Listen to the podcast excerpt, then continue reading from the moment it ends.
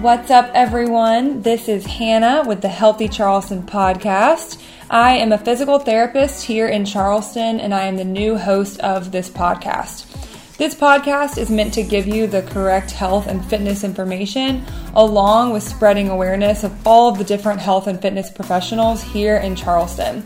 I love being able to use this podcast as a way to meet all of those around me that are trying to make the world a better place.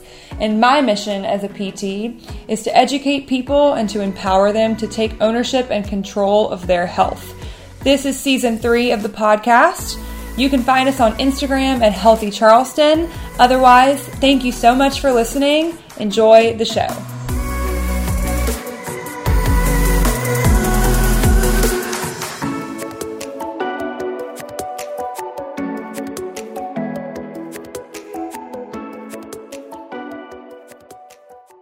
Welcome back, everyone, to the Healthy Charleston podcast.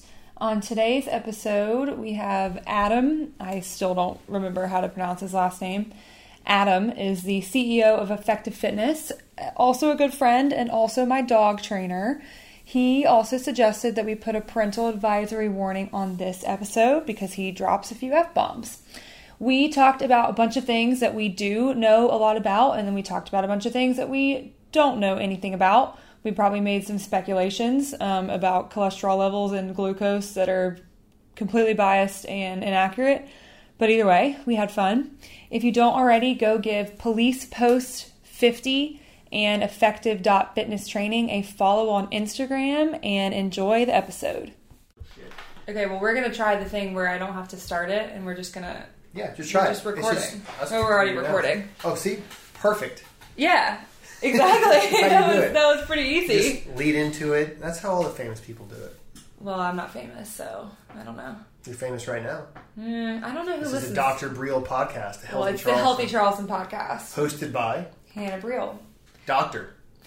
We do have, which is really funny because I had to ask Brandon. I was like, "Who's listening? Like, what are the stats?" And he was like, "Well, since May, we have 500 more listeners." That's when I took it over, and I was like, "Suck it, Eve." Yeah, people well, like my voice more than yours. Eve's really boring when it comes to certain things. he tries to be motivating. he is not. In what regard? Just kidding. Eve is the man. I just saw him a second ago. Yeah. I, I love I love that dude. He's definitely motivated me to to be better at everything. I've known Eve since he was working for a PT in a box over in West Ashley and then he decided. Mm. I remember he was talking about maybe before you before it was yeah. called Were you a patient? I was at Imagine. That's really funny. Physical therapy. What were you seeing him for? Was it him or were you just? You know, it was him. It was him specifically for dry needling. I was there. You were, of course, of course, you were only there for dry needling. You were like, "Hey, needle my face, oh, man." Oh, he would hook us up. He would. you know, he would. He'd be like, "You know what? Cancel my next. I'm just here to needle you guys." I'm talking like 50 to 60 needles at one time. He would just he just didn't like it there, and he was he hated it. Hated it there, and then he branched out. and He was talking about how he had this idea, and he's well, moved to CrossFit Discovery. Had a like really shitty little cubicle type place. Mm-hmm. Now he's crushing it. So he's kind of I've seen him grow from zero to hero. Not that he was a zero to begin with, but definitely a zero. Not I mean definitely a zero. Yeah, maybe a, a one. Maybe a one to it. He's a solid. Nine, well, now I mean he's like look at him. Like he's crushing it. Yeah, I mean, he's got employees. He's got you know made to move. He's got now he's teaching other people how to do how to do this, how to crush. And he's one reason why I left my job as a cop to do effective fitness. Oh, you were still a cop? Oh when, yeah. It's funny though because obviously like he hated Imagine, but like if he never was at Imagine, effective fitness probably would have never been a thing. I would have never met him. Yeah. So I would like never met him. So you so know, many things. he was in a, yeah, exactly. He was in a shitty position. I was in a I don't want to say I was in a shitty position, but I was in a spot where I had a goal, and I just brought him this idea one day of. I kept seeing unfit police officers, and I said, "There's nothing really good out there," because I did CrossFit for sick before it was cool. Yeah, when it back was in 2000, like... and I started CrossFit wow. in 2010 or 11. Oh, and I did it. Yeah, I did it. Uh, yeah. No yeah. big deal or anything. Where'd you do it? I do have a founding member Iron Bridge shirt, actually. Is that what you're wearing? No. No, I was like, yeah. that's an EFT shirt. No. I do have it, but whenever Keith and Beth started it, I did have a, I did have an Iron Bridge founding member shirt because I helped them with their floors before they even put the stall mats in there. That's how That's how You went to um, Ironbridge? No, I went to CrossFit Integrity. Oh, the OGs of the OGs. I don't even know. Sixty-one. Well, it's cycled through so many owners, right? So Brian Cost was the first owner. mm-hmm. Um, good guy. He was kind of weird, but he was a good guy. And then, um, You okay if he hears that? oh, I don't care. Okay. I know Brian. I know he hunts. Him and I are good. It's, it's I mean, he, he knows he's weird as fuck, so it's, it's, it's all good there. So went from Brian Cost to I think one of the Yibs owned it. I think maybe I don't know Yib Patrick Yib. Um, that name does sound familiar. Yeah, short little jacked Asian dude can move a lot of weight. He's awesome. I love Patrick. Pat, um, he was. I'm telling you, he was like, he was like power cleaning upwards of like 450. Shoot! Oh yeah, and and he was not even. He couldn't even. No. He was 19, 20 years old. Yeah, he's but he's also like, you know, short, but Not much to pull. Yeah. Yeah, but he, again, just ridiculously strong. Yeah. Anyway, so you know, I did the whole CrossFit thing, and then I kind of realized whenever I became a cop, and I started training like really heavy in CrossFit. I was like almost doing two a days, training at six a.m. and then training at six p.m. after I get off.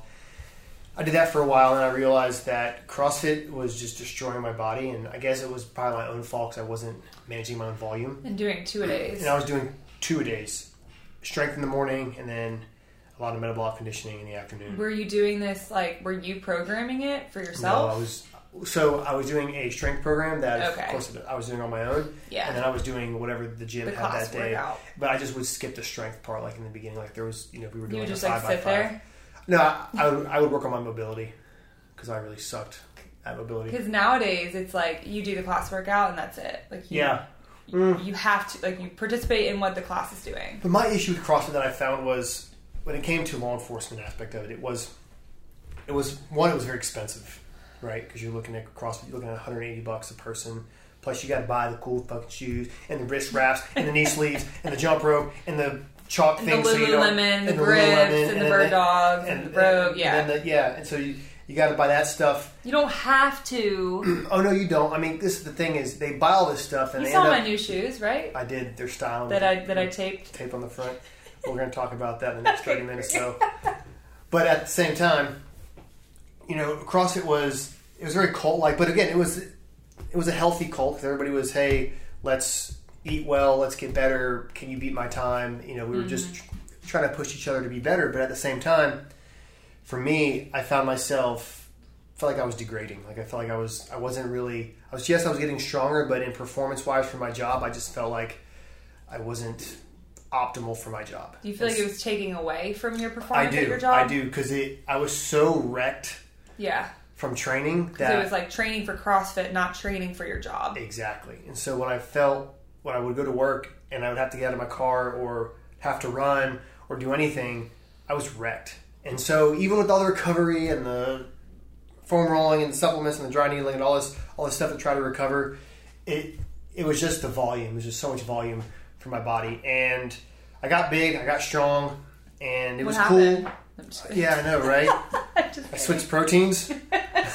Yeah. yeah, uh, switch proteins. Hmm. Um, no, and so I just I I also wanted to work on other disciplines like jujitsu, and so I, I I left CrossFit and I started building a home gym. I started doing more lower volume but strength related workouts. And about we lost a good one when when you left CrossFit. We definitely did. yeah, the whole as a whole has been suffering since. I know. I've been seeing the posts and everybody's Like, Adam, know, please come back. Nobody can still be my Helen time of seven thirty nine. Oh yeah. It's okay though, no big deal. Not that I remember I don't those days. even know if that's if that's that good anymore. I don't know. I don't. I can tell I'll you look that. it up. Which is it? Cindy, which is like the 5, 10, 15 Mm-hmm. one. That's a 20 minute AMRAP. Yeah, I hit like 27 rounds. Sick. Wow. Jason Khalipa, Dude, suck it. That's awesome. Yeah. So you started doing stuff on your own? Yeah, so I just started doing my own. I would find things online, and that was more. I looked for the tactical athlete because that's what I felt like I was. That word tactical, you throw it on a water bottle. It It's a great really- buzzword. it becomes really cool. Like if I Drink just put this if you're tactical. tactical from the island Fiji water, and Mm-hmm. it becomes, and you just get a little sharpie, you turn it black, and then it's tactical. Um, but at the same time, I I didn't know what I was doing because I just didn't have that experience of the guidance of how many reps, percentages, certain form things. I mean, obviously, my form was a lot better since CrossFit. That's the one that CrossFit did help me with. Is I did really have uh, Brian Koss was a phenomenal coach when it came to form, things like that. I didn't really agree with his methods now that I think back because his volume was, I mean, it was absolutely stupid. And he was like, "Yeah, I got to have double knee surgery." I'm like, he's like, "Yeah, but we need to squat four times a week." I'm like, "Yeah, bro, I don't think that's a good idea, just because you know you can't even squat now, but you're telling people." Just, anyways, Yeah. I digress there. But when it came to the other programming, I realized like it's still missing something. It's you can slap military, law enforcement on it, and of course it's sexy, it sells, but it was just still too much for me. So then about two years ago, two and a half years ago now, I went to E with this idea. I was like, what if we had a program specifically for cops that was really just low, I don't want to say low impact, but was really minimal training for maximum effort. Or like Minimal like, effective dose. Mi- Yep. Exactly. And so he was like, absolutely. I was like, plus, because you got to think about it, cops aren't just training fitness. They have to train defensive tactics. They have to train Cognitive, right? Yeah. cognitive. A lot of agility and mobility are extremely important in law enforcement. Agility and mobility, I think, are the most underrated things in fitness when it comes to uh, being prepared for like a critical incident, like a close encounter incident. Being able to manipulate to manipulate your environment, to be able to get somewhere faster than the other person. It's extremely important. It can really change the outcome of a situation. And so like, okay, this is what I have. So me, Eve, and Dane, we just started. We you know we started working on it. At first, it was a made to move. We called it Police Post Fitness. Mm. Oh, Combined. that's it- how it started. that's how it started. It was Oh, it was Police Post Fitness, and it was with a made to move togetherness. And then we just realized, what are we doing? We're just it, it became confusing to people. They're like, wait, is it made to move or is Mm-hmm. it Police Post Fitness? So then we just decided to change the name to not hit just police officers. We wanted first responders and really anyone who likes to train. And so, from a business aspect of it, we are like, well, if we broaden it, we might get more clients.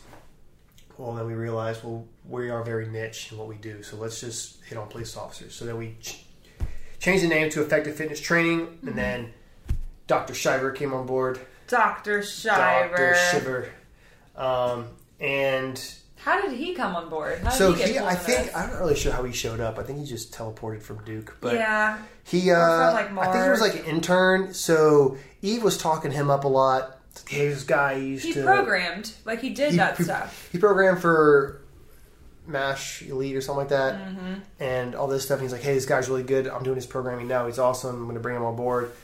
Matt came on board, and he really liked the remote coaching side of things, and he was Mm-hmm. already really well versed in, in in that process. So he started out, and then once Matt got on board, we had the right team, and it just skyrocketed from there. And now I left law enforcement in March of this year to now work on effective fitness full time. And as of right now, we've helped over 4,000 police officers worldwide.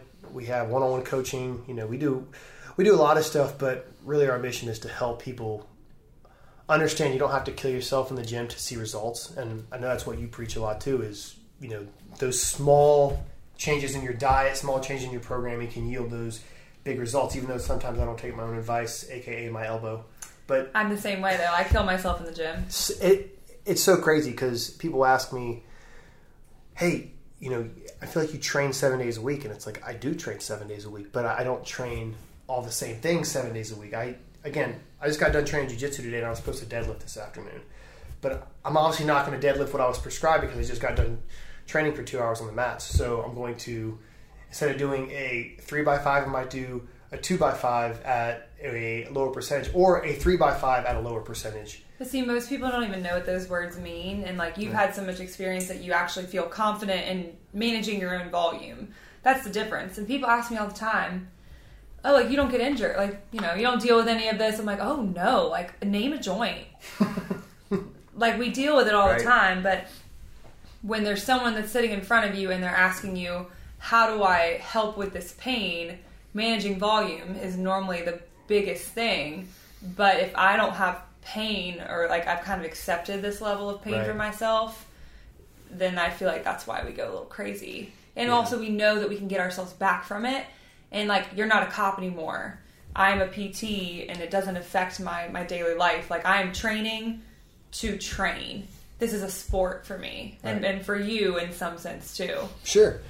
I think I think also for you too is you got to practice what you preach in the sense of if I go to a PT, if I came to you, this is why I see you and I see Nate. You guys are performance based physical therapists. I understand you guys can also deal with you know the old farts that break a hip and come in here, Hey now. right? But at the same time, it's it's it's not what you do. It's not what you do. You want to make people better. You don't want to just get them back to regular life. You want them to Yeah. be better than they were even in their even in their regular life, regardless Mm-hmm. of age. That's the difference between you and other PTs. Is you are trying to ex- you try to go above the standard of where they were. Like yeah, there you are. Saw what I did there? Yeah, I Saw what I did. did there? so, all you old people listening, don't hate on it. They're going to make you better than you were. You're going to feel 70 is the new 35. Don't Oh worry. God. Well, we also don't even get. We don't get a lot of those people either. Like we get the people that are frustrated with the current healthcare model, that want more, that don't feel like that they got a lot out of PT, um, and so then it's it's almost easier because we narrow, like you said, like you niche down, like you narrow down. So we don't get a lot of people that get a knee replacement just so they can keep sitting on the couch all day. Right, right. Like, why are you getting the knee replacement? And also, what puts you in this place to need a new knee in the first place? That I mean, it is sometimes like it's tough because you're like trying to pull out people's goals, and you're like, what do you want? Like, I have a, a list of things, literally on my computer right now, goals that I have, and some people just, They don't, they don't have goals. They don't have aspirations. or maybe I mean, they just don't know, or they're, I don't know. Well, it's not even about the goals. It's about what could you be, and that's kind of what I think sometimes whenever I train. Because again, my fitness training, I'm not trying to deadlift a certain amount of weight. I'm not trying to squat 500 pounds. I'm not trying to run a marathon. I don't really even like to run in general. But for the most part, my goal is to slowly increase while also maintaining what I've worked my entire life for, fitness wise. But also, I wanted to benefit my life. I want to be able to train jujitsu. I wanted to help my jujitsu game. I wanted to help me, um, you know, just live my life better than if I were to just say, you know what, I'm not going to go train today. But again, there's there's some people out there that just don't. I guess they just don't get it, and it's again, you can tell the importance of fitness and health and diet to someone that walks in your office, and they're going to leave here and they're not going to do any of that. And that's extremely frustrating for you as a healthcare provider when your job is to help people. And then when they come back to see you, you're like, hey, did you do your exercises? Like you asked me. And I'm like, no. I'm like, why are you paying me? Yeah, right. Like it's not all about the exercises. It's, It's really not. not. But it still is. I am shocked by people that come here for a healthcare provider and they pay for a healthcare provider and then they don't listen or they argue. They think I'm wrong, and I'm like. I'm not having you pay me for me to tell you lies and for me to not help you. Right. Like, why aren't you? I don't get it. And I don't know if that happens. Like, I, I mean, honestly, I'm glad that that's happening. And I hope it's not just to me. I hope it's to every Oh, it surgeon, every physician. Like, I hope these people are skeptical of everything because I think that's how you should be. But it was surprising. Um, to like, I literally just argued with someone yesterday.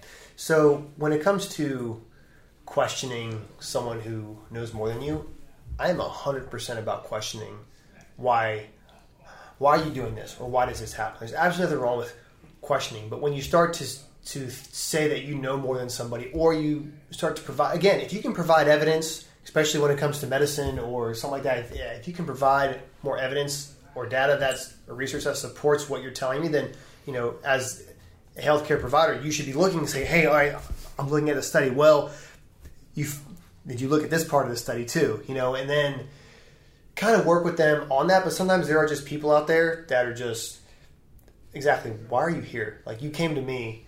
If you don't like what I'm telling you, then please take your money somewhere else. I don't want you to waste your money on me. And plus, I, I want this to be a positive experience. I'm supposed to help you become a better person, be more be more physically prepared, be more capable. And you're over here just yelling at me because you don't like what I've told you. Exactly. It's like someone asks you, "Hey, do, how do I feel better? How do I be a better cop? How do I lose weight? How do I be more fit?" And you're like, "Here you go." And they're like, "No, that's not it." And you're like, "What? What? I just is. like packaged it in a bow and gave it to you." And I get like you're not going to to be able to like impact change by hitting someone over the head with That's it. That's true. And then it is a dance a lot of the time. Like lifestyle change is tough. Like behavior change is tough, and that's why it's not just like, oh, I'm going to tell you to do these three things, and that's the end of it. It's never that. Like the magic I- happens when you're talking to them. I think too, one of the biggest way to change your life, or or for some or for something to change your life, is through an experience, right?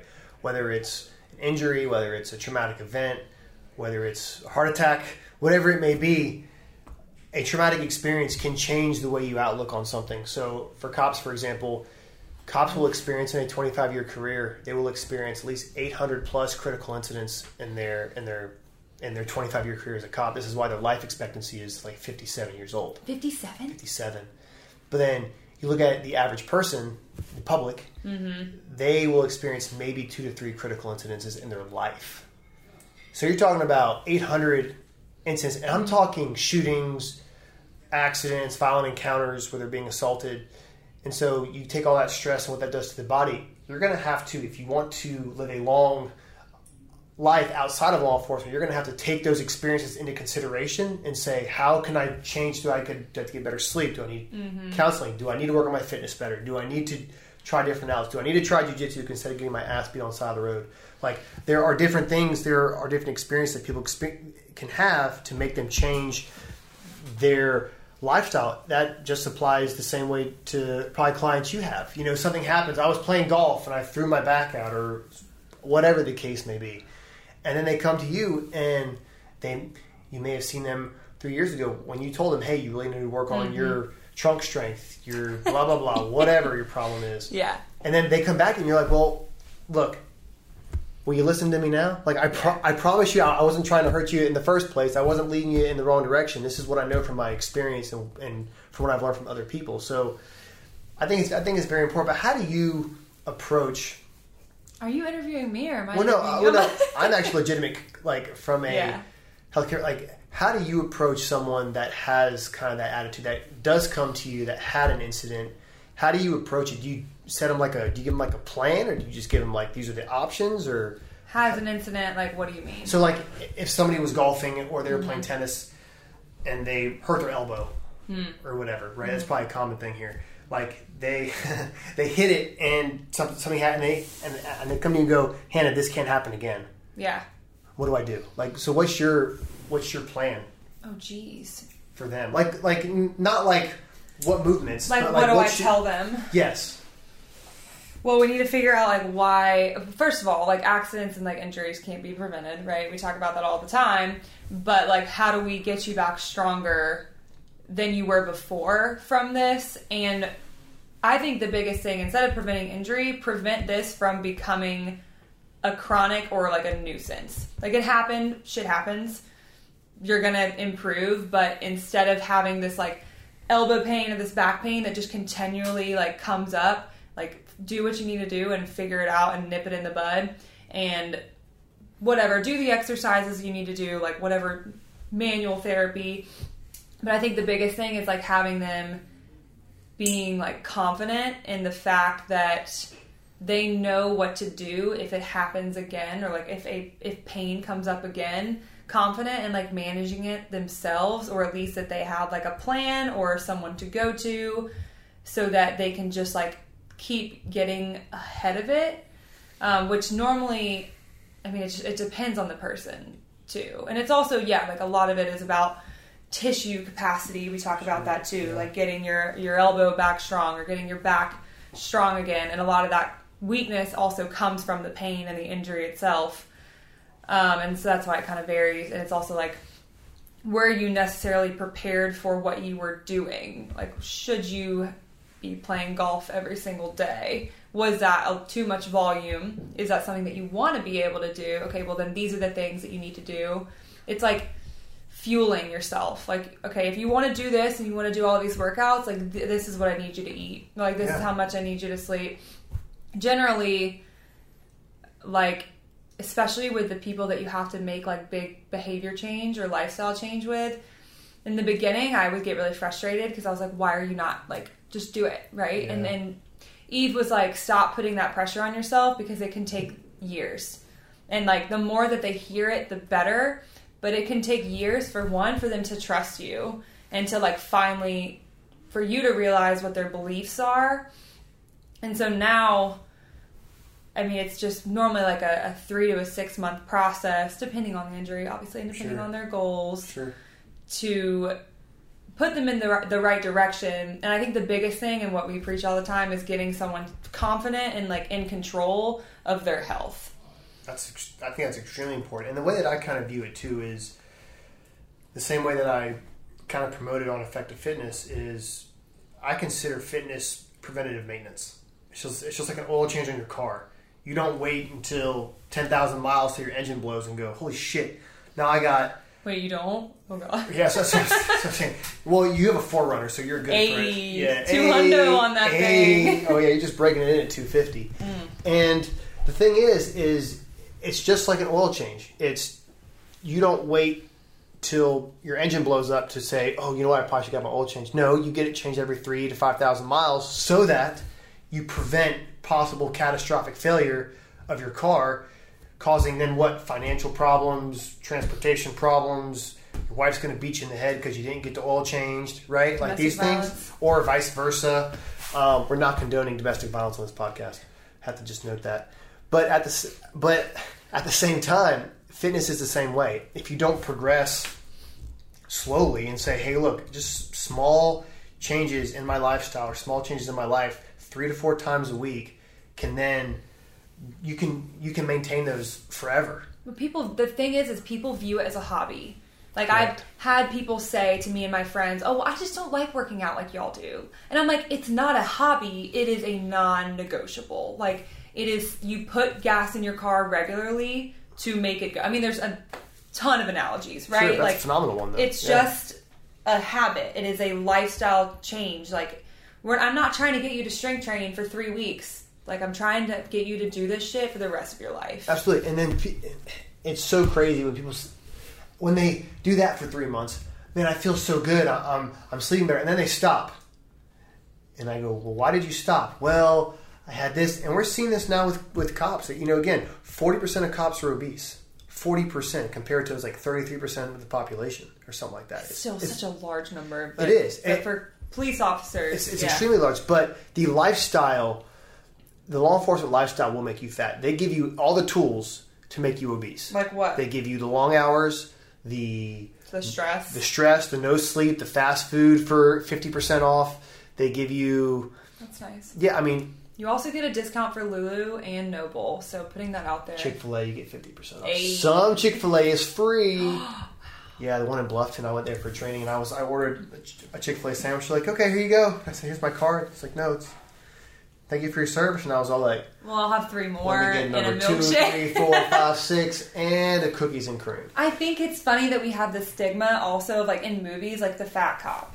Like, why is the the person that's supposed to be protecting us fat? Like, why is that our stigma? I, I have no idea. And Because we think they sit in cars all day and watch us speed. yeah, that's not. It's the thing is, a lot of, without getting into it, Oh, a lot of people don't don't Yeah. don't really know what law enforcement actually does as a as a whole, but they do do a lot. There's a lot of different units out there that do come together, and the stress of the job does make it hard to maintain some type of physical fitness, but it is possible. And this is what's this is what I tell people all the time. If it's a priority, whether you have 15 kids, 5 kids, no kids, no limbs, I don't care. If it's a priority to you, you will make time. You there have been times where I've gotten off shift at 2 in the morning and I will drag my pull-up bar in the driveway and my squat rack and I will do squatting and pull-ups in the driveway at 2 a.m. My neighbors think I'm absolutely nuts and I don't care. Is that But- why you're moving?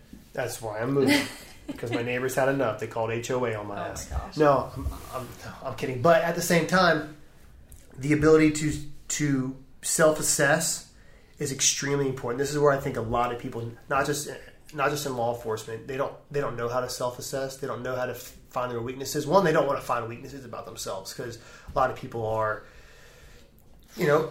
It sucks to find a weakness. It sucks to find something that, that you're not good at. Like I realized that I sucked at pull-ups whenever I started working out in college. I didn't really start working out until college, and I'm, I'm talking. I I'm pretty sure I invented kipping in college. Oh, I was so- whatever. So, bad Where at did you go to college? Francis Marion University, Oh, I didn't know that. Florence. Yeah, I'm educated girl. Well, I knew that. I just didn't know where you went. I picked. I don't know. smart. Francis Um, Marion. yeah. The forest is where you went to college. basically, I did hunt a lot, um, which is another thing. You should be out there hunting your own food. Oh my That's gosh. what real men do. Oh, okay. Just kidding. It is really good. I, it is. Yeah. It is. I, I usually bring Matt and even Dane some. What the some heck, venison. dude? Gotta bring like I didn't know that you did that. I summer want some. sausage, some Oh yeah, Dane is always like, "Where can I get some wild game?" Anytime I have patients that hunt, Get your ass in the woods, Dane. Dane is it, like, "Do you have any wild game for me?" I'm like, "What? Get it. Well, aren't you from the country? No, what? What do you mean? What is the country? My parents used to live in Mississippi because that's where their parents lived. That's that's pretty country. I am not from there. I am from Louisiana. That's pretty country. 20 minutes from New Orleans, the suburbs. Gator. Not, And they're like gators everywhere. n- no. Actually, well, yeah, they were in the I neighborhood. was But gonna say, aren't they like prominent in Louisiana? no, I did not grow up learning how to hunt. My cousins, big hunters, but yeah. Well, you know what? That's what I'm saying. Is weaknesses, mindset. What were we talking about? We digressed. Rabbit hole. I don't think a lot of people like look for self discovery, for lack of a better word. Like people yeah. don't look in inside and like question and try to be. It, they're just like Very surface level. stagnant and okay with it, and that's fine. And look, Yeah. like there, And there are those people. sure, and I think for me, what really helped me learn to self-assess was jujitsu. I When would did you start that? Uh, about three and a half years ago, and I started way too, way too old in my day. Um, I I feel like jujitsu. I train my fitness programming that I do now, effective fitness, is to help you get better at other disciplines like jujitsu and things that are very important to law enforcement. Sprinting and agility. A lot of people don't do those. A lot of people don't crawl in their programming. Crawling is extremely important, You love crawling. Expe- you and Matt, especially for ground defense. I love it. I do it every day. I do it every day. It's extremely important. It's, it's just it's it's if you can't manage your own body weight on the ground, how are you supposed to manage yourself and someone else on the ground and all of your equipment, and all of your equipment because you're which carrying Which is like 40, 50, 60. about it's about 27 pounds for the average person. But when it comes to like the specialized units like SWAT guys, they mm-hmm. can get upwards of 40 or 50 pounds if they're carrying breaching tools, rifles, more ammo, medical gear, all this stuff. It just goes up and up and up. But ounces equals pounds, pounds equals weight, weight equals limited mobility and muscular endurance. That's when you start to attack the physical status of an of a police officer, and this is why cops need to train at the highest level possible. Without the highest level possible, we don't expect. I don't expect cops to be CrossFit athletes. I don't expect them to be Olympic athletes. I don't expect them to be able to run a six minute mile. No, it's not their job. It's, it's, it's absolutely, again, if you're training for a specific purpose, my my my specific purpose now is to train to get better jujitsu to help cops become better. I'm not out here like doing what Nate does. lifting to add more weight to the bar. Exactly. Well, it's just de- de- dependent on your sport and your goal Sure. and what you're training for. I mean, of, of course, who doesn't like stacking on plates and Yeah. deadlifting, you know, 300 plus pounds? You should, everybody should want to do that because it, it makes you feel more like a man. But more like a man. more like a man. but but at the same time, it's is it is it a long term thing that I want to do? Is it something that's going to help me benefit in my other disciplines? Again, if you want to get really good at golf, you should program specifically for golf. I feel like if you want to get good at tennis, well, you should program specifically for tennis. Regardless, you're getting fitness in. Hmm. You're burning calories, your body's moving.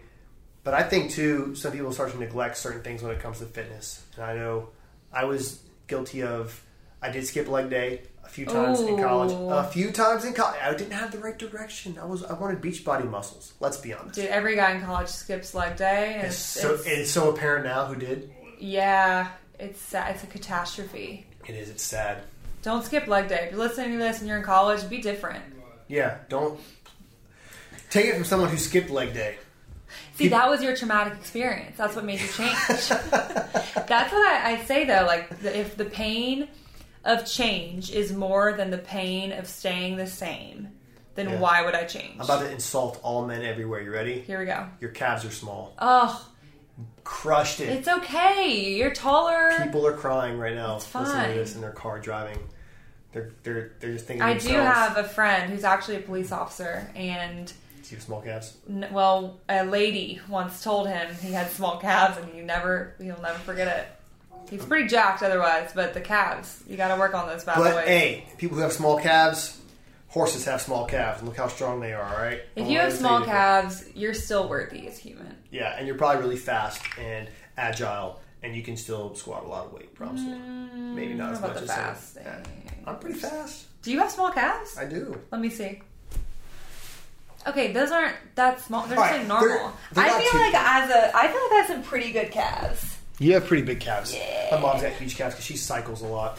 It's funny. Cyclists, for some reason, have ginormous legs, but runners have very skinny legs. Why is that? Uh, I have a runner and a cyclist right now, and he does. He had he previously didn't do like any weight training. He does now, but his legs were always jacked. But This I mean, it's just what do you, it's cycling. Like It's it's, just all using legs. your legs. Hundred percent legs. I don't know why. I mean, I'm sure. I maybe I sound like an idiot right now for not knowing. I don't think runners always have small legs. Sprinters usually have relatively bigger legs, but you look at the long distance guys that they're just freaking toothpicks. Yeah, I don't know. Maybe it's just like the, the muscle force is different. They're not built to run. Never slow down. Never slow down.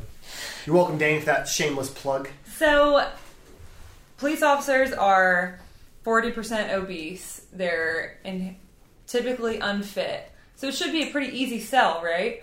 Should be, It- but again, it's more of a lifestyle, and I think people they want that instant gratification, especially in today's world. They want that magic pill, the magic, the magic. They want the HGH workout What's and that? human growth Human hormone. growth. Okay, I got it. I got it. Oh, okay. I went to college too. Ooh. Um, well, I went to South Carolina, so, you know. yeah, that makes sense. Hey. Um, hey, you So, great, great if, football. what? What? No, I am an LSU fan because I'm Okay. from there. So, at least I had that to fall back on. Not this year, though. We suck. You do. It's fine. Everyone sucks except for Clemson and Alabama. Go Tigers. Anyway Are Anyways, you a Clemson fan? yeah, yeah. Anyway, so it should be an easy sell, but it's not, right? It's no, it's not an easy sell, and even if you drop the price point, that's what we did because we wanted to make it affordable for all cops. We wanted it to cover every single thing from nutrition to rehab Wow. programs to strength training to agility to mobility, everything they would ever need. We even have patrol mobility programs of people that are not mobile at all and they need to understand the importance of it. And we try to make the comparison by using body cam footage and data we collected from the FBI UCR, the Uniform Crime Report, which is shows officers assaulted, how they were assaulted, um, and you know what the suspect was armed with or whatever. And so we try to take all this data and research and say what is the minimum amount someone can do to show progress to actually move forward. And obviously, with Dr. Matt, Dane, Eve, the yeah, whole like how do you figure this out? My gosh. right?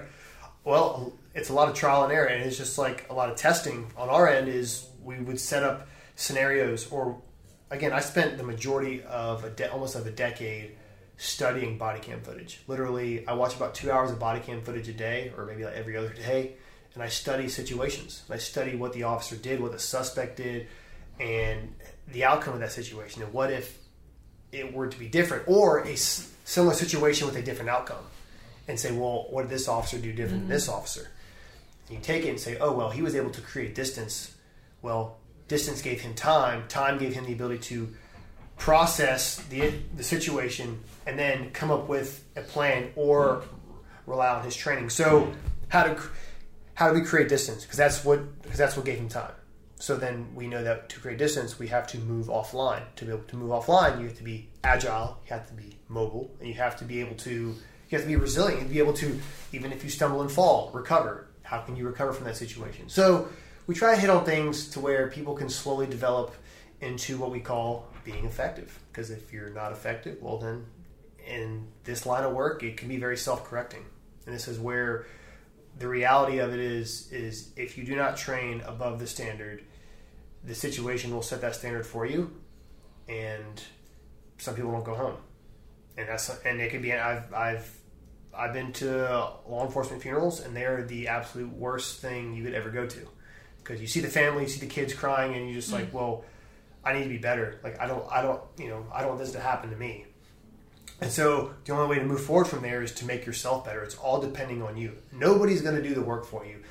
And this is what I try to tell cops is on the side of the street, when it's you versus the other guy, and he wants to kill you, nobody is coming to save you. It is you.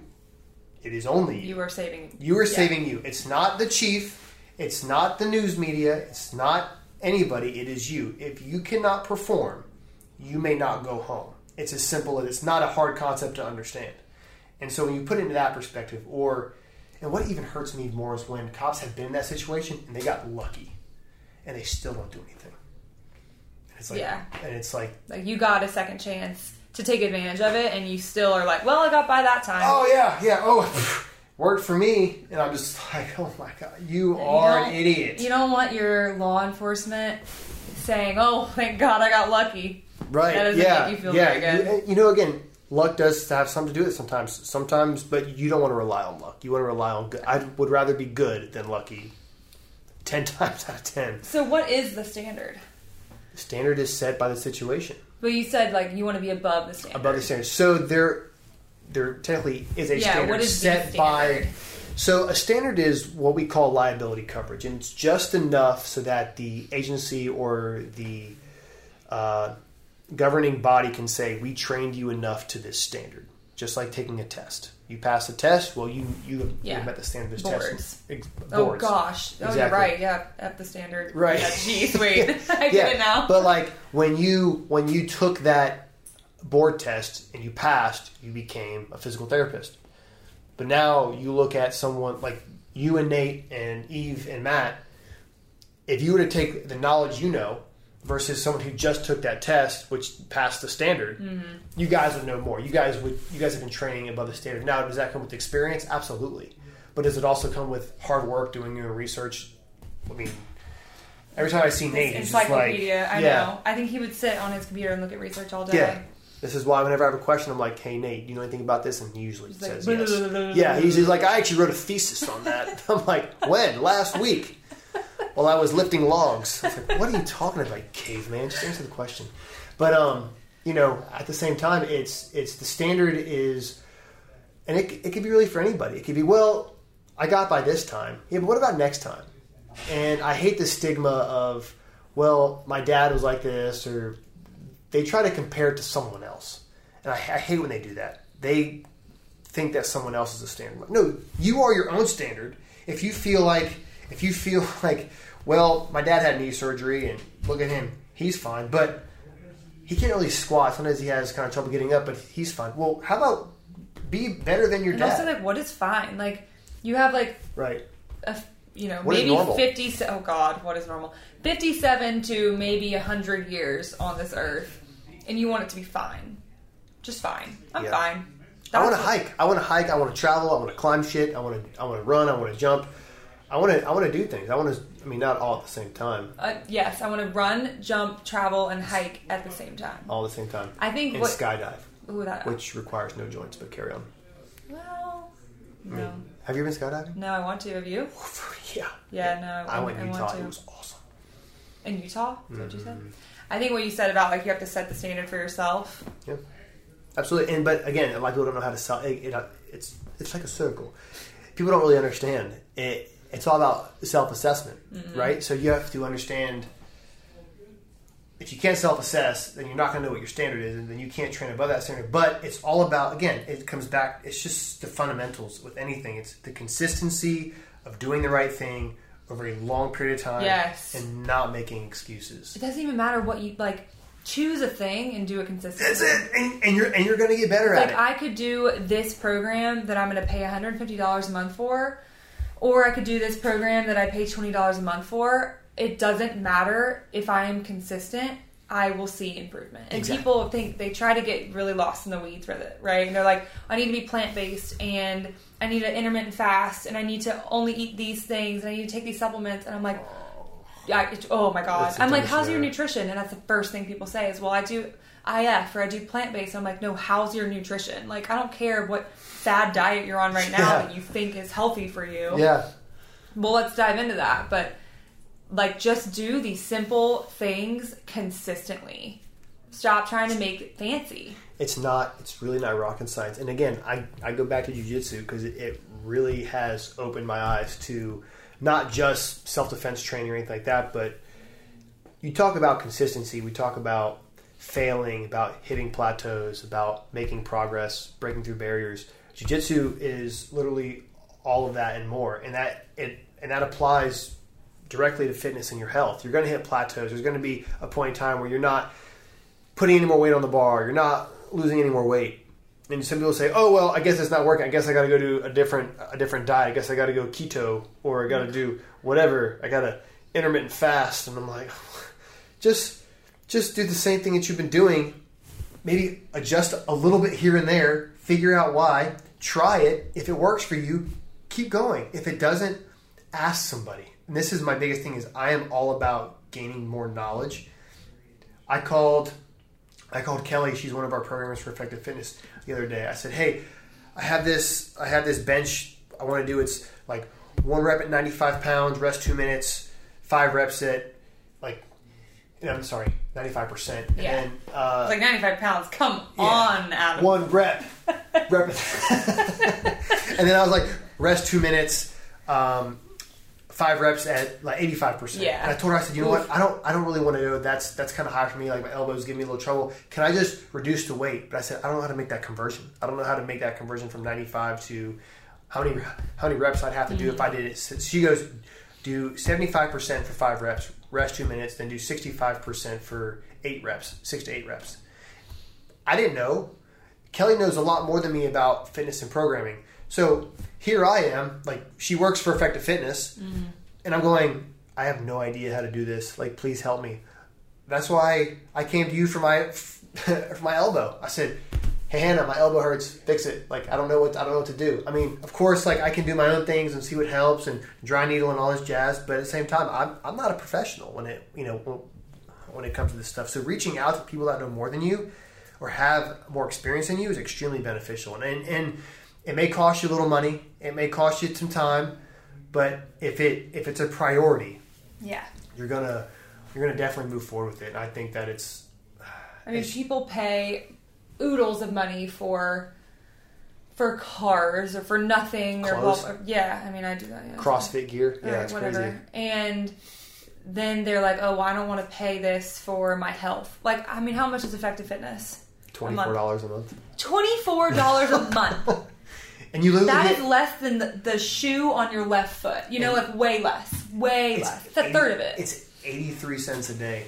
yeah. For eighty three cents a day, like, you, "Oh, can, you can feed this. You, you can make yourself more fit. It's it sounds like a freaking uh, like ASPCA commercial for five cents a day. You can. Oh my god, you should make one. Oh, that would be really good. Yeah, for eighty three cents a day, have- have- you can make this yeah. cock not be fat. Um, That's you know, but It's, like if you're paying for your health.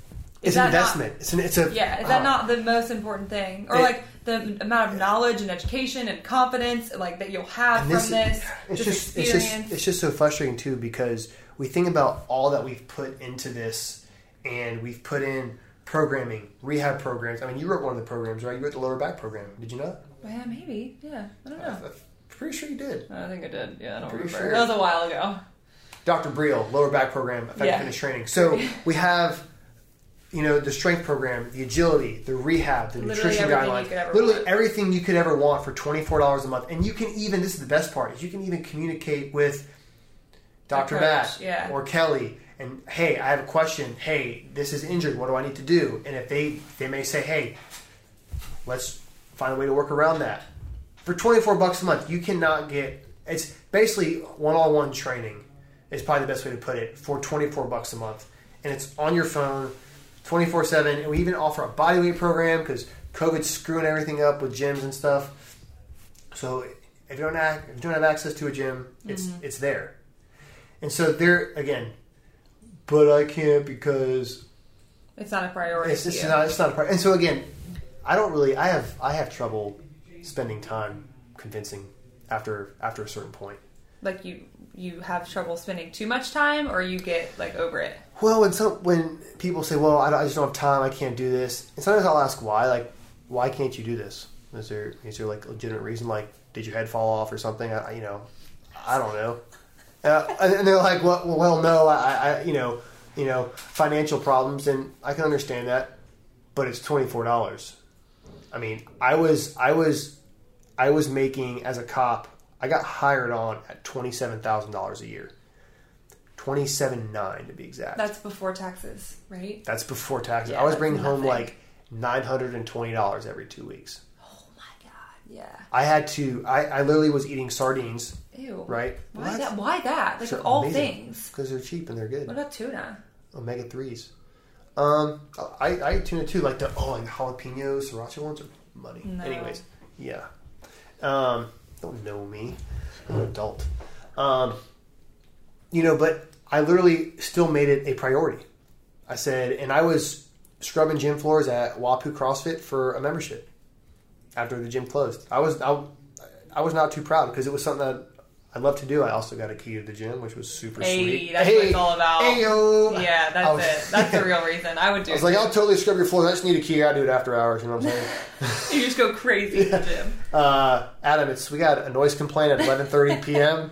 Yep, sorry, it's real loud machine. I mean, you said you do pull ups and back squats at 3 a.m. So It's true. That's, that's what I'm saying. I just made it a priority. And again, sometimes I wouldn't do my full programming. If I was exhausted that day, I would do like a little, you know, a small little kettlebell flow. But to kind of come full circle here, I, I think it's just important that consistency is what's really going to make people better. And don't wait for that something to happen to make it a, to make it a priority because like do it now before shit happens. Yeah. Even like even like with COVID, we know that people who are obese are more likely to have very bad symptoms and or die from COVID. Even police officers, a lot of police officers have died from COVID, and the majority of them were overweight. And so you think about it. Well, if they were simply just fit, literally, if they were literally just not fat, they would have probably still been here. And it's well, it's it, it sounds like a simple fix. Well, it's It is. It is a It's simple doing fix. like an hour, maybe thirty to thirty minutes to an hour of something every day. It's just like adding it. It's like flossing, which I Get need to do more. right. I think it's just like flossing. And I think Matt does a great job of saying just write down your goals and literally write down what you eat for a week. yeah, Like everything that you eat for a week, even your snacks, all that kind of stuff, and just see where it kind of leads you. And I think that they be- realize it. You'd be surprised you're ingesting 3,500 calories or 4,000 calories a day when you should only be eating 2,500 calories a day. And then you can start to manipulate from there and say, "Look, I'm I'm dropping one to one and a half pounds a week now, and I feel I feel better." That's I think I think that's what it's about. It's about you know how you feel. I, I guess weight's irrelevant. Like how much you weigh, your body fat percentage. I mean, does that really? I mean, is it relevant? I mean, it's relevant to a certain extent. Like Right. when you start to get in like the healthy ranges, no, it's really like I don't really care if you're 15% or if you're 24%. But now, like for you, is your B like I got my BMI. BMI check- sucks. BMI stupid. It's just dumb. Yeah. It's dumb. It's like a stupid ratio for most people that lift weights or just most people that like are active. It tells you like you're overweight Yeah. because you have more muscle mass. It's just yeah. yeah. It told me I was under. Hmm, dang. Well, I can't argue with that. just kidding. no, BMI is not a useful tool. Um, but No, no, I think you know, like what is fat? What even is overweight? Like Right. obesity is a thing, and being overweight is a thing. But there is definitely like a healthy weight range. It's not a number. And it depends on the person, and it depends on how they feel. Like there are health consequences that may come with more visceral fat, but also like the skinniest looking people can have like the skinny fat can Yeah. have more visceral fat, which is putting them at a higher risk. So it's not always about like the way that they look or the the weight and all that. It's just depends on a lot of other things. Uh, but there's definitely a healthy range. Yeah, and that's where I feel like too some medical professionals that don't really understand fitness or I guess you can even say athletes for that fact will say things like, "Hey, your blood work is off," or your something like that. And but you know, like in your mind, well, I I know that I'm taking in the right amount of protein for my body to gain muscle. I know that, I'm, and then because I had blood work done, they said that um, like my they were like, "Oh, how much protein do you eat a day?" I, was, I mean, probably eat like 160, 170 grams a day for my body weight Yeah. that's too much. And I, I, I kind of looked at him and I said, okay, I, again, I didn't argue. I just said, okay. Then I, I, of course, went and got a second opinion and they're like, you're fine. But it's, again, I take everything with a grain of salt when it comes from doctors' mouth. That's why I get second or third opinions. Like I think everyone should. Everyone should get second, third, and everyone should shop around Absolutely. for the healthcare. I think it's I think it's extremely important, especially I can tell you this from coming from someone who played sports their entire life, dealt with PTs and all this kind of stuff. When it comes to preventative things, seeing a PT before you were injured is also extremely beneficial. That's helped me Boom. a lot. Mini dab. Yeah, yeah. I don't know what that is, what she just did. Mini yeah, dab. You know, it's not the dab. It's Oh. a mini dab. Yeah, it's okay. We're not on camera, so it's fine. She, she thinks she's cool. Anyways, the whole like protein or like the blood work i want to i need to learn more about that because there's also you know a certain amount of like fasting blood glucose that's considered healthy or Right. unhealthy but i wonder in people that purposefully carb load and like purposefully mm-hmm. are always eating for their training and for their performance like i wonder if those numbers are meant to be different i don't know i'm I will admit I'm way more biased always to think that things are normal adaptations rather than wrong, like good or bad. right. But um, like Nate, for example, like was told that he was pre-diabetic based on his blood work, and Uh, I don't really know what's right or wrong or what's normal or what's not. And I, I wonder, I probably need to do more research about that for sure and like talk to my nutrition friends. Um, because like I purposefully don't let myself get to the point where I'm hungry. Like I don't want to intermittent fast. Like also intermittent fasting does not deplete your glycogen stores. It only does if you don't eat for like 50 to 72 hours. That's also another like misinformation. But like I don't want to deplete my stores. Like I've built these bad boys up. Like like I want carbs, like I want glycogen like all and glucose like always available. But it's Yeah. like why is it why do I want that but also like diabetics don't want that? You know, like what what makes Nate a healthy pre-diabetic and what makes someone else like an unhealthy diabetic? I don't know. See, that's just I don't know enough about it. That's just my my, my thoughts. No, I, I, again, this is why getting different opinions and different and looking at different research is extremely important. I mean, because obviously you, you can dive and do any type of research for anything, uh, especially when it comes into the medical field. Again, it's a little out of my realm, but at the same time, this is why I ask a lot of questions. You know, like Nate, point me in the right direction, or Like, why is that amount of protein too much? Like what does that Right. even mean? Right, and I- I'm, I'm, I'm thinking to myself, well, I, I feel I feel fine. I'm I'm getting stronger. I'm getting muscle. You know, I feel like if I can tell when I don't eat enough protein in, in the day, hundred percent. Like right before I go to bed, I can feel like you know what I need to have another meal.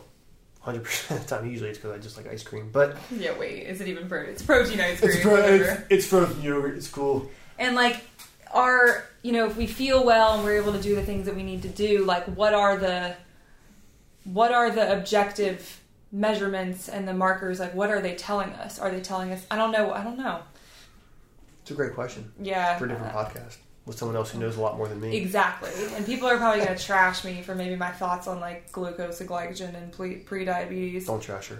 it's fine you can trash me i need to know more about that but Yeah. Well, at least you admit that you need to know. That's the thing too is you also admit, you, hey, I don't know everything. That's another thing is, hey, when people try to act like they know things that they don't. I think that's also very dangerous, especially in the fitness world. it's very dangerous It's very oh my dangerous god because I always tell people this all the time. I had a conversation with a guy yesterday. People ask me all the time, right? I'm not saying I'm like you know, man of muscle over Swole. here, super swole, but I get a lot of people that want to get into fitness, especially they want to look like you hey Adam, how do i look like you how do i get your chest do lots of push-ups. But bench press people. That's right. Yeah. How do I get good at pull-ups? Oh, let me think. Uh, Pull-ups, uh, do them? I don't know. But when I, so we get a lot of people that hey, I'm new to working out, and their first question to me is, "What supplements do you take?" When I hear that question, I immediately go into a routine of things. I go, I understand where they are fitness level wise, like their knowledge base, and I, I always say, well, what are you currently doing now? What does mm-hmm. your diet look like? Are you doing anything besides sitting on the couch eating Cheetos? Which sounds that phenomenal, sounds by the way. Wait, wait, wait. Go back. is it, is it, what kind of Cheetos? is it, yeah, is it the puffy ones? Um, and then, uh, you know, I kind of ease them into. Let's not even talk about supplements. Let's just let's just go back. So again, we deal a lot with people that want to go from couch to back squat, just like this. And I try to tell them it's not that's not how it works. You're gonna really deter yourself from wanting to work out more if you just Hammer you it, just yeah. hammer it hard. And that's why I try to tell them let's do baby steps, baby steps, baby steps. But people want that instant gratification. It's just so it's so hard to just say it's gonna take. I was 155 when I graduated high school. I was a t- my biggest threat was a gust of wind. I mean, Oh I, my! I, I swear. whatever you are. That I'll show you- 155 is not. I'll show you a picture. I'm 5'11 though. yeah, but like, I'll show you a picture. It's bad. I mean, my arms were literally like, it was sad. It was super sad. So then in college, I got there and I was like, beer and deer meat, let's lift. I lifted every day. beer, So- dear me. What kind of beer? uh, and usually Bud Light. But P90X, I did that for. Do you know what that is? Yes, I know what that is. I was alive. Yes, You were I saw the seven. commercials. But yeah, like- probably. so I did P90X for some time, and it, it, it worked. But I also supplemented like actual actual weights, and I would just eat a shit ton of protein, and it I got I got bigger, and then I realized when I graduated college, that's when I started CrossFit, and I realized how out of shape I actually was. CrossFit kicked my butt CrossFit will make you feel like you've never done anything right. every time, every single time, and so will jiu-jitsu. And so Yeah. again, it, it's just that it's just that evolution of finding out what you want to do and what works best for you. And for me, I work out. I probably lift four days a week. Um, it kind of varies, but I always hit my big lifts like bench, deadlift, bench, squat. Usually, kind of my split there. But You can tell what's important to you. yeah, Most guys are the same way, right? But at- but you know, but I do I do I probably do way more accessory work. I do a lot of accessory work. Um, I do a lot of kettlebell stuff on my rest days, and I'm, if I'm not training jiu-jitsu. what if we stopped calling it accessory? And called it what? I don't know. Well, let's let's think Well, of a now. it's let's like- coin it. People think that uh, well, you you called it accessory, which means which kind of like connotates like additional, like unnecessary. In addition to, so like we have your you had your compound lifts, right? Bench, Correct, correct. bench, bench, bench, Okay, squat, bench, deadlift, bench. sure. the typical like nine lifts that we all do. Whatever. Squat, deadlift, press. Doesn't have to be bench. And then you have your quote unquote accessory. Okay. But like those are sometimes more important than just squatting. I would like, agree. Just benching. So instead of calling them accessory, you know, the whole like accessory is necessary. And I'm like, well, that doesn't even rhyme. So like, let's not use that. But like, what can we call it instead? I mean, it's just strength training. Like, it's just lifting at the end of the day. I think it's because it's just not a heavier weight, and I think that's why I it's not probably call it accessory. lift. Because what I consider accessory work, I do I do a lot of bands, um, plug, platinum band, Platinum band. platinum band, sling it. But I do a lot of band stuff with with those. I do a lot of um, like extended arm pull downs with bands and stuff like that, and I call that accessory work. I even call you know like the ninety Oh God. bell up. I call that accessory work. What about like single leg stuff, like Bulgarian split squats, single leg deadlifts? I call those movements. I do a lot of movements with weights. I do lots of movements. But like Jefferson curls. I call Jefferson curls. I call that. Ex, I would call that accessory Yeah. work. I would consider it accessory work, but necessary work. no, It's- I, I don't. I don't like it. I, I call it accessory too. It's just a thought of like. but what's a good name for it? I don't know if there is a good name Coin for it. one, and then we'll start It's calling just it that. strength training, It is, but I think it's because it's just a, such a smaller muscle group that but sometimes it's not. A rear foot elevated split squat, Okay, a step up, I, I, a single leg deadlift. I don't call it accessory work. I call accessory work like monster walks or That's a warm up. But that's still strength training. It's just different.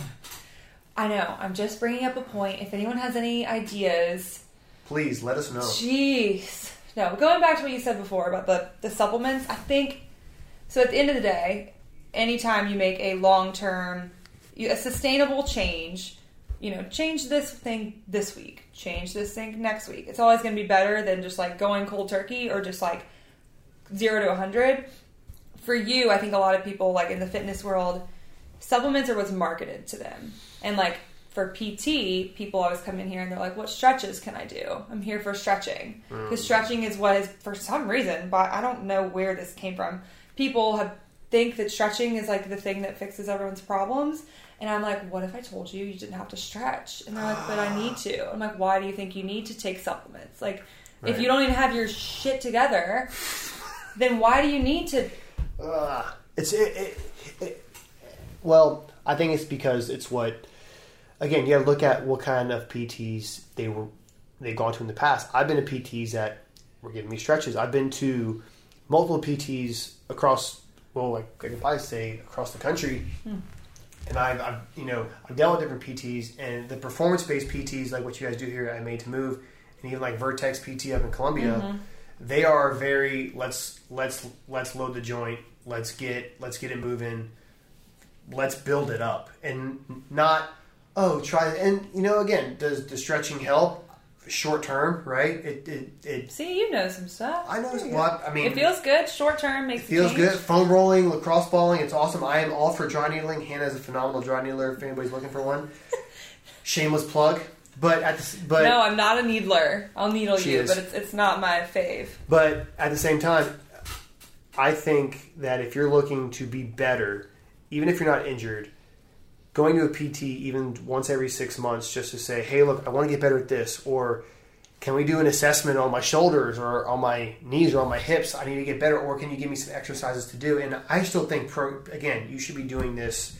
This is why your, your fitness programming should be not with someone who doesn't know what they're doing. This is the ex, extre- this is why it's extremely important to have vetted your trainer. Yeah, because there's so many. There's so many, and some of them are just like you said.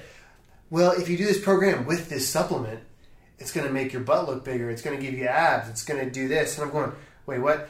Because there's this one person that keeps popping up, not on my feed, but on on one of my other pages, and it's like this cream that you rub on yourself. and It's supposed to help you. What? You, you put this cream on your abs, on your butt, and you wear like a wrap, and it's like, look at all this sweat coming off. Ew, And I'm. I'm like, uh, what is it like? Just you're just putting Bengay on your stomach because that would make anybody Like sweat. saran. and Saran wrap. I'm like, I mean, I sleep with a heating we? pad every night, and, And they- that'll make you sweat. right, and they and they people buy it. They're like, man, look at my results. I'm like, maybe it's because you're on a juice fast and you're Oof. bringing in zero calories and you're dropping an astronomical amount of weight. People want results then and like they want them then. They want they want to see them immediately. And so when you can be like put it on, take it off, results. Perfect. Wow, that's what I've been looking for. Eight results. Eight minute abs. until oh seven God. minute abs comes out and then What are we gonna do? eight minute abs out of business. Yeah, and that's two minute abs. You know, again, this is where I I still say it's an investment. I've spent I spend more money on myself than I have on, I mean, probably anything else. I think Not your kid. Damn, that's No. selfish, Adam. Well, that poor kid. he's only 18 months old, so I haven't spent that much on him yet. Ooh, yeah, good yeah, day. I'm actually still paying him off. He's on a credit card, but um, We got a loan. zero percent interest for 24 months. I, got- I, I got the lease too, and I get points back. Anyways, um, Airline points. airline points, so I can take myself my ass on vacation. But I think it's we know that it's priority, and we're obviously very biased, and we we live this way. And Are we also- biased though, or do we just know? I think that's the problem. I, I think it's because we know. No, it's because we're biased. We are never we never know that we're right. We could always be wrong. Eve loves to remind me of this. Like we are all very biased because of our personal experiences, because of our beliefs, because of everything we've ever gone through, and because of like we practice it every day. Sure. which like if we were to be preaching anything else it would go against everything that we do like if i were to preach crossfit is bad for you and strength training is bad for you well then like shit like what have, what have i been doing for the last few years like that doesn't confirm my biases Oh, okay. I was thinking in the sense of obesity.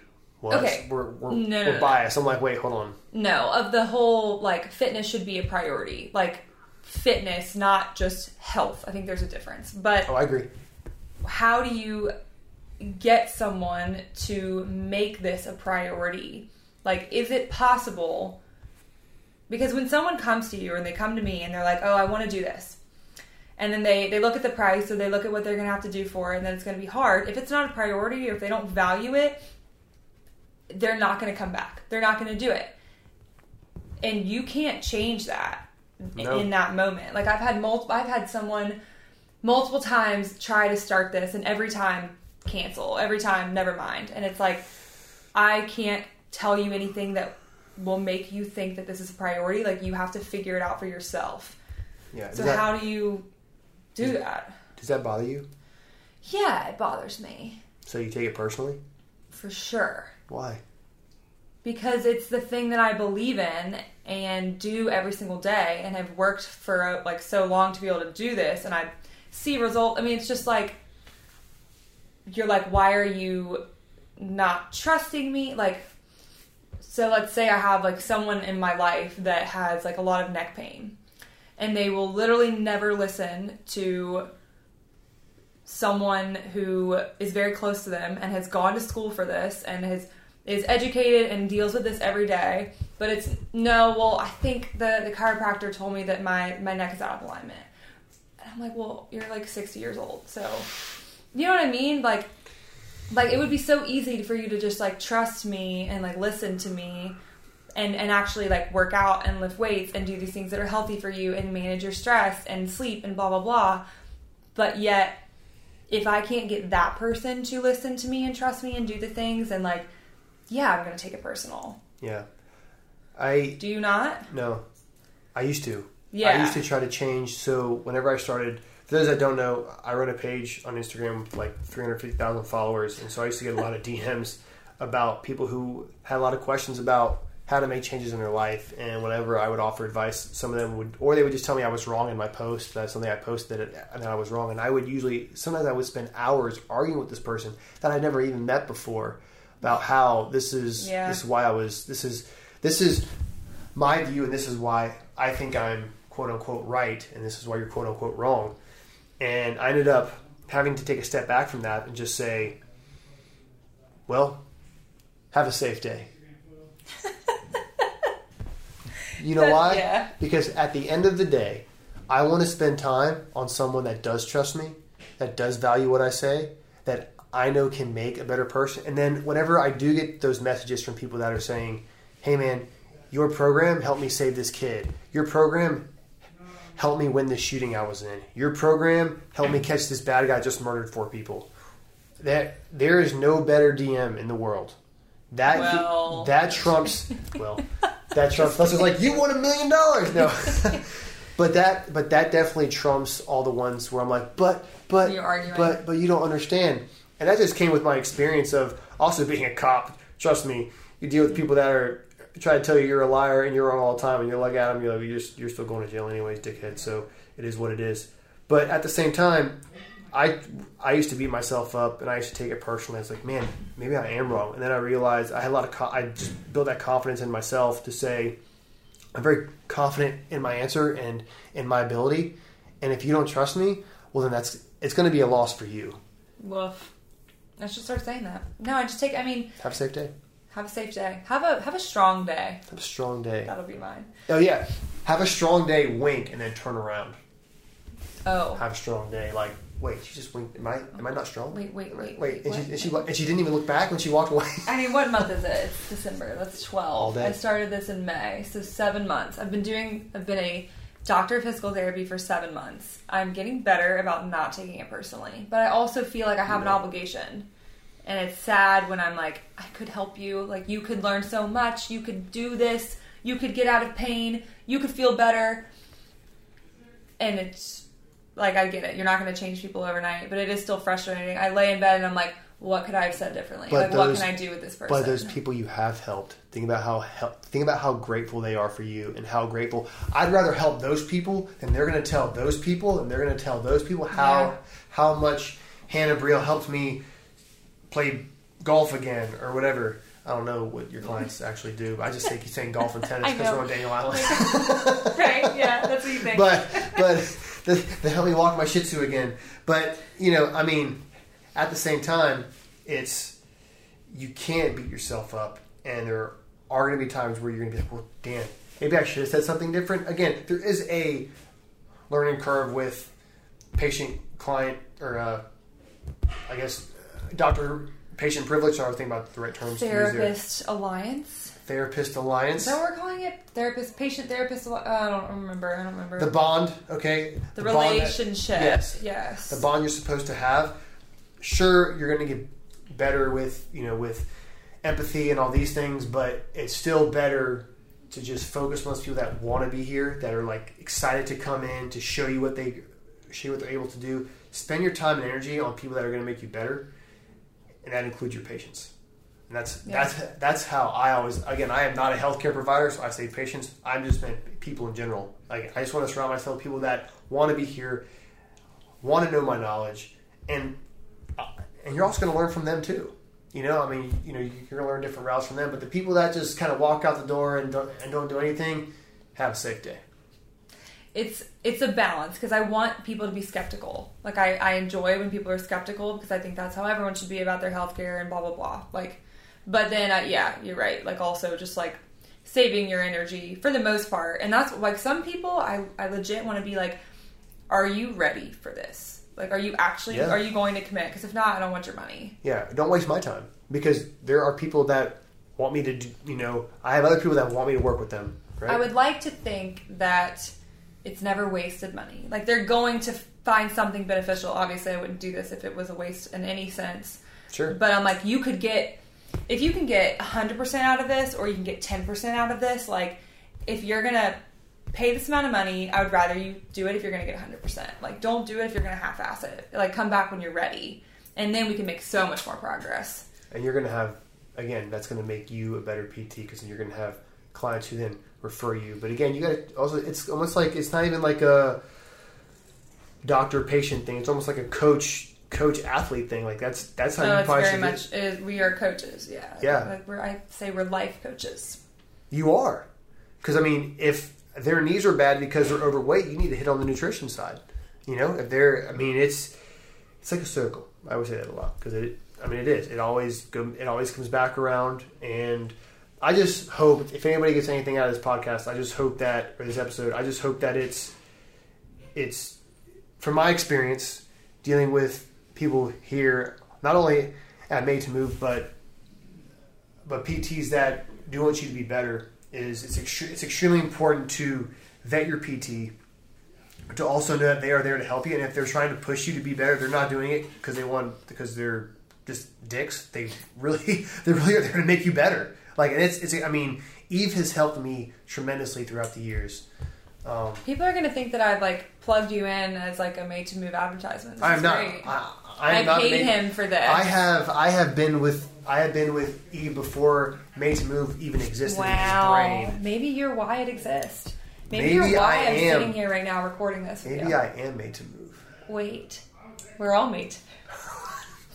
end episode Oh my god. No. Okay. So where can people find you? What are you doing Oh, in 2021? um Because by the time I post this, it'll probably be 2021.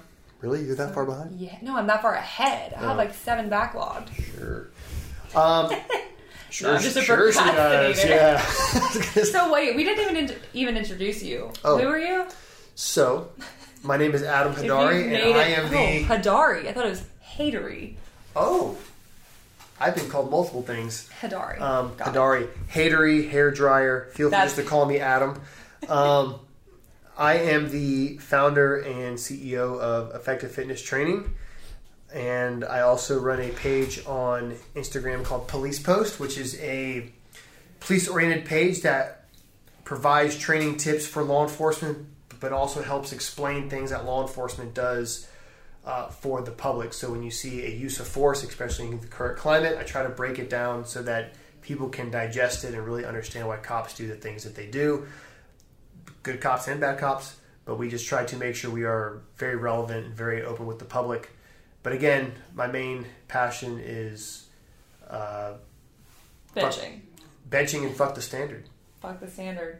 Got to train above the standard, people. Hannah, thank you for having Boom. me on. Yeah, thank you. Uh, You're the Adam Adam hairdryer. Adam Hairdryer. That one was my favorite. All right. Thank you so much for joining us, everyone. We hope you enjoyed this episode. Head on over to Instagram, find us at Healthy Charleston. Leave us a review on iTunes. If you ever have any topics you want us to talk about or guests you want to bring on, feel free to DM us. Otherwise, thanks again.